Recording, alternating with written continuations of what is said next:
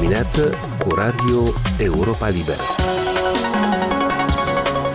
Aici e Radio Europa Liberă. Bună dimineața, la microfon Alexandru Cănțîr. Bine v-am regăsit în această zi de joi, nouăsprezece mai.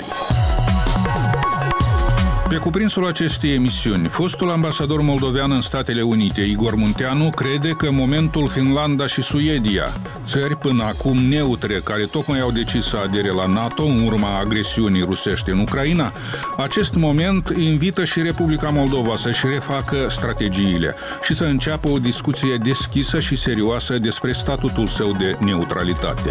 Fost deputat al platformei DA și un critic al guvernării PAS, Munteanu a pus astfel accentele într-un un interviu acordat Europei Libere. El îndeamnă puterea să accepte ofertele de ajutor occidentale pentru a întări armata națională, să facă pași pentru strângerea legăturilor cu NATO și să convină planuri împreună cu Kievul pentru soluții în regiunea transnistreană, spunând că momentul este potrivit. Ce a mai discutat Alexandru Eftode cu interlocutorul său peste câteva minute. Așadar, cum vă spuneam, urmează acum un interviu cu Igor Munteanu, fost deputat al platformei DA, un fost ambasador al Republicii Moldova la Washington. Finlanda și Suedia au ajuns la concluzia că statutul de neutralitate nu este un scut după care se pot ascunde, așa încât depun cereri de aderare la NATO. În convorbirea sa cu domnul Munteanu, Alexandru Eftode l-a întrebat mai întâi dacă și când crede că ar fi momentul în Republica Moldova să se înceapă măcar o discuție serioasă în societate pe tema aderării la NATO. Momentul Finlanda-Suedia, pentru că este o decizie colectivă pentru două state care tradițional au fost asociate cu idei de neutralitate, trebuie să reprezinte pentru elitele de la Chișinău și pentru populația Republicii Moldova un moment de reflexie și de realizare a propriilor limite, a limitelor impuse prin prevederile constituționale, articolul unsprezece din Constituție, care stabilește o neutralitate fără conținut. Este, de fapt, o neutralitate pseudo-legală, pentru că peste tot în lume, atunci când apare momentul unei neutralități permanente, militare, nealiniere la diverse blocuri de, de state, există garanții de securitate. Iar cetățenii și elitele politice din Republica Moldova mult timp au menținut fără rezolvare această problemă, gândindu-se că, pe de-o parte, nu există riscuri de securitate care să amenințe direct Republica Moldova, iar pe de altă parte că nimeni nu o să-i ia la întrebări. Cum garantezi, cum ajuți ca instituțiile statului să-și exercite atribuțiile pentru ca populația să nu fie amenințată. Această realizare coincide cu un război destrugător care în acest moment este un șoc pentru toată civilizația europeană. Și cu atât mai mult se impune de la sine concluzia că Republica Moldova este forțată, este scoasă din albia somnolențe și a inerției pentru ca să identifice calea cea mai adecvată, n-aș putea spune cea mai scurtă, dar cea mai adecvată de realizare a modului în care poate rezolva cea mai gravă dintre problemele cu care se confruntă inițial. Pentru că totul depinde de modul în care își organizează și își planifică resursele legate de securitatea națională. Totul se leagă în jurul acestei paradigme de neutralitate, care a fost, cum spuneam într-un anumit context, că a fost un viol geopolitic, forțarea unei capitulări a statului democratic Republica Moldova din nouăsprezece nouăzeci și unu prin impunerea unei păci otrăvitoare și a unor limite de acțiune externă prin prevederile neutralității de nouăzeci și patru. Un înalt diplomat american, Derek Chollet, consilier al Departamentului de Stat, a declarat la șaptesprezece mai la Chișinău, răspunzând unei întrebări a Europei Libere, că Statele Unite doresc să ajute Republica Moldova să-și întărească armata pentru a-și putea, și citez, apăra suveranitatea și teritoriul. Statele Unite continuă să respecte statutul de neutralitate, dar, o să citez din nou, depunem eforturi ca să facem armata moldoveană mai capabilă, mai eficace și mai modernă pentru a vă putea apăra suveranitatea și teritoriul, a spus oficialul american. Credeți că Republica Moldova, cei aflați la putere, devin mai pregătiți să accepte aceste ajutoare pentru întărirea capacității de apărare? Este o întrebare deschisă, pentru că chiar dacă intuim că anumite acțiuni se fac în direcție corectă, ele nu se fac la proporțiile amenințărilor cu care noi ne ciocnim. Sigur că auzim în fiecare zi, nu există o amenințare iminentă, nu există un atac iminent, dar dincolo de asta, proporțiile problemei sunt grave. Posibilitatea unei debarcări în apropierea, în vecinătatea orașului Odessa persistă. Posibilitatea unui rezultat distrugător în urma acestui război contra Ucrainei, dar și contra vecinilor Ucrainei, există în continuare. Derek Chollet este o voce cunoscută la Washington D C, a făcut parte din mai multe think tank-uri, iar în acest moment, asociindu-se Departamentului de Stat, transmite mesaje și încearcă să înțeleagă nevoile de apărare și securitate pe care le simte conducerea politică de la Chișinău. Și aici apare problema, pentru că există aparent percepția că problemele pe agenda politică țin doar de reforme convenționale, clasice, reforma justiției, reforma în economie, reforma instituțiilor, bună guvernare, dar în linii mari lipsește această componentă ambițioasă de antrenare a forțelor militare și a, în direcția unei modernizări complete și comprehensive, și în același timp există acest confort aștepta că un alt stat, Ucraina, ne oferă,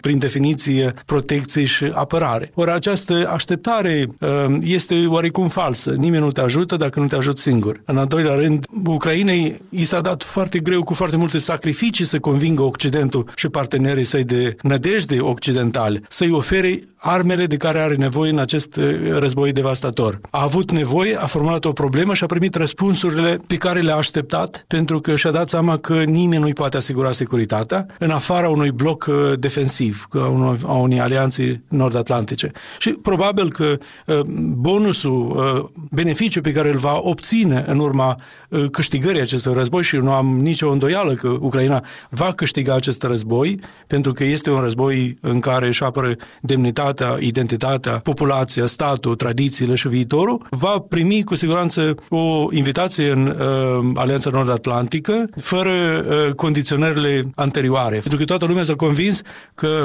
poporul ucrainean este rezilient, că știe ce vrea, că își poate apăra teritoriul și își ia foarte în serios elementele independenței și statalității sale. Ori nu putem vorbi în acest moment în aceeași cheie despre opinia sau agenda pe care și-o dorește actuala conducere politică de la Chișinău, pentru că nu exploatăm la modul cuvenit oportunitățile care ne se deschid. Da, guvernul, văzut... președinta Maia Sandu și alți reprezentanți ai puterii au invocat mereu de la începutul invaziei rusești în Ucraina acest statut de neutralitate, dar acești reprezentanți ai puterii spun totuși din ce în ce mai apăsat, mai clar și mai deschis că Republica Moldova trebuie să-și întărească armata, în care nu s-a investit, și o să-l citez acum pe ministrul de externe Nicolae Popescu, nu s-a investit mai deloc în ultimii treizeci de ani, spunea el, și că trebuie să se investească. Vedeți, totuși, o schimbare de abordare, de retorică, cel puțin? Există o anumită schimbare, asta se percepe, dar pe de altă parte există și retractări permanent la fiecare pas.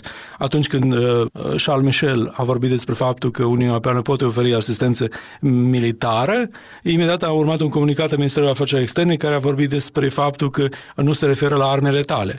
Ori nu face apărare sustenabilă sau credibilă fără arme letale. Uh, contrazicerea afirmației lui Charles Michel uh, pune niște întrebări. Ce fel de rezistență putem opune sau ce fel de apărare putem uh, oferi cetățenilor Republicii Moldova dacă nu ne înarmăm și vom flutura cel mult cu niște stegulețe pe marginea drumului în condițiile unei situații de criză majoră. Din discuția noastră de până acum decurge, sau poate mi se pare mie numai, că poziția autorităților de la Chișinău este explicabilă cumva prin jocul politic intern. Adică puterea face cam ce trebuie să facă, deși poate mai lent, dar nu afișează lucrul ăsta ostentativ, ba chiar se ferește de asta pentru a nu crea iritare în societate. Este explicabilă ezitarea puterii prin faptul că se teme de efecte electorale nefaste? Probabil există o anumită logică în ceea ce spuneți, dar uh, haideți să le luăm pe rând. În primul rând, nimeni nu susține în momentul ăsta aderarea imediată la NATO. Este un proces îndelungat, iar primul element pe care, de exemplu, Republica Moldova ar trebui să-l obțină în direcția întăririi capacităților sale de apărare și securitate este un dialog accentuat sau avansat cu alianța, ceea ce ar permite, într-un fel, să-i extindă formatele de uh, instruire, de primire de echipament uh, letal și de crearea unei convingeri în mediul cetățenilor săi că armata își îndeplinește rolul, că prevederile constituționale nu reprezintă o acoperire nefastă pentru impotență și inerție. La drept vorbind, Ministerul Apărării, în ultimele trei luni de război, nu a comunicat aproape deloc despre starea de pregătire a forțelor armate, nu a raportat nici anterior anual asupra capacității de apărare, în cazul unei amenințări, care sunt opțiunile noastre și, respectiv, chiar dacă există niște proiecte concrete, cum ar fi, de exemplu, instrumentul facilității de pace, care presupune primirea de ajutor militar non-letal, există niște uh, batalioane care au fost pregătite. Despre ele se vorbește foarte puțin în spațiul public și uh, singurul mesaj care este transmis de către purtătorii de, uh, eu știu, de identitatea actualei guvernări este că neutralitatea este mai convenabilă, este mai confortabilă și noi nu schimbăm status quo. Ori în condițiile acestui război, un status quo inerțial nesprijinit de o apărare eficientă și efectivă prin garanții externe, este de fapt o înșelătorie. Și despre acest lucru trebuie să spunem foarte clar, să nu credem că undeva cineva are grijă de interesul public și are grijă de faptul ca Republica Moldova să fie ferită de orice fel de amenințări. Într-un moment în care Rusiei parcă i-ar fi convenit un al doilea front în spatele Ucrainei, în regiunea transnistriană, ca să atragă forțele ucrainene aflate pe alte poziții, în alte regiuni, să le atragă încoa. Într-un moment în care parcă au existat o serie de incidente în regiunea transnistriană care ar fi pregătit o escaladare, nu s-a întâmplat totuși, iar Rusia, dacă a urmărit destabilizarea în Transnistria, și a văzut, cum să zic, limitele influenței asupra Tiraspolului. Credeți că se poate datora acest fapt și contactelor pe care le-a avut Chișinău totuși cu regiunea transnistreană, faptului că Chișinău a spus că există și acolo partida războiului, nu e o situație chiar alb-negru, partida păcii?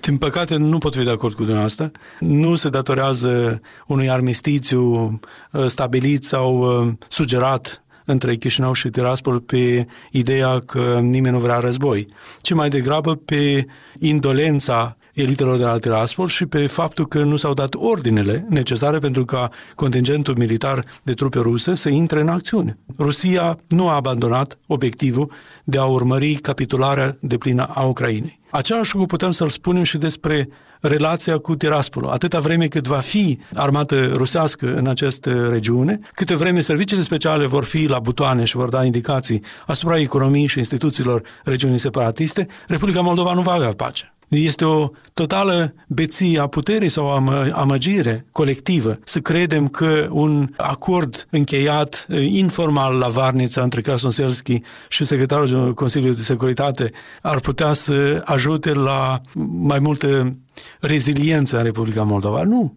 Deci singurul obiectiv care merită să fie urmat este întărirea capacităților armatei naționale, interoperabilitatea cu statele vecine, integrare prin uh, formate uh, suplimentare, dialog avansat cu Alianța Nord-Atlantică și uh, participare în orice format de securitate și apărare pe care Uniunea Europeană va fi dispusă să ni-l ofere. Uh, scoaterea din uh, peisaj a uh, sintagmei teritoriului ocupat ne conduce spre o înțelegere eronată și prăpăstioasă a relației noastre cu această regiune. De asta se supără ucrainenii, de asta cred că nu suntem sinceri și de asta cât de mult ne-am dorit noi să reparăm, eu știu, situația de fragilitate în raport cu Kievul, nu vom reuși dacă nu vom fi serioși, strategici și focalizați pe lucrurile și obiectivele care pot fi rezolvate în timp apropiat.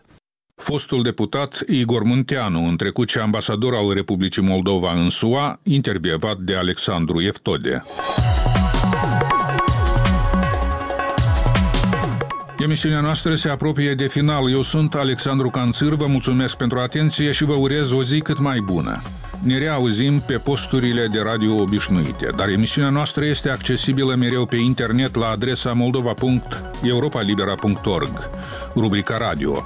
Vă mai recomandăm să ne urmăriți pe Facebook, Instagram, YouTube, alte rețele și platforme. Aici Radio Europa Liberă.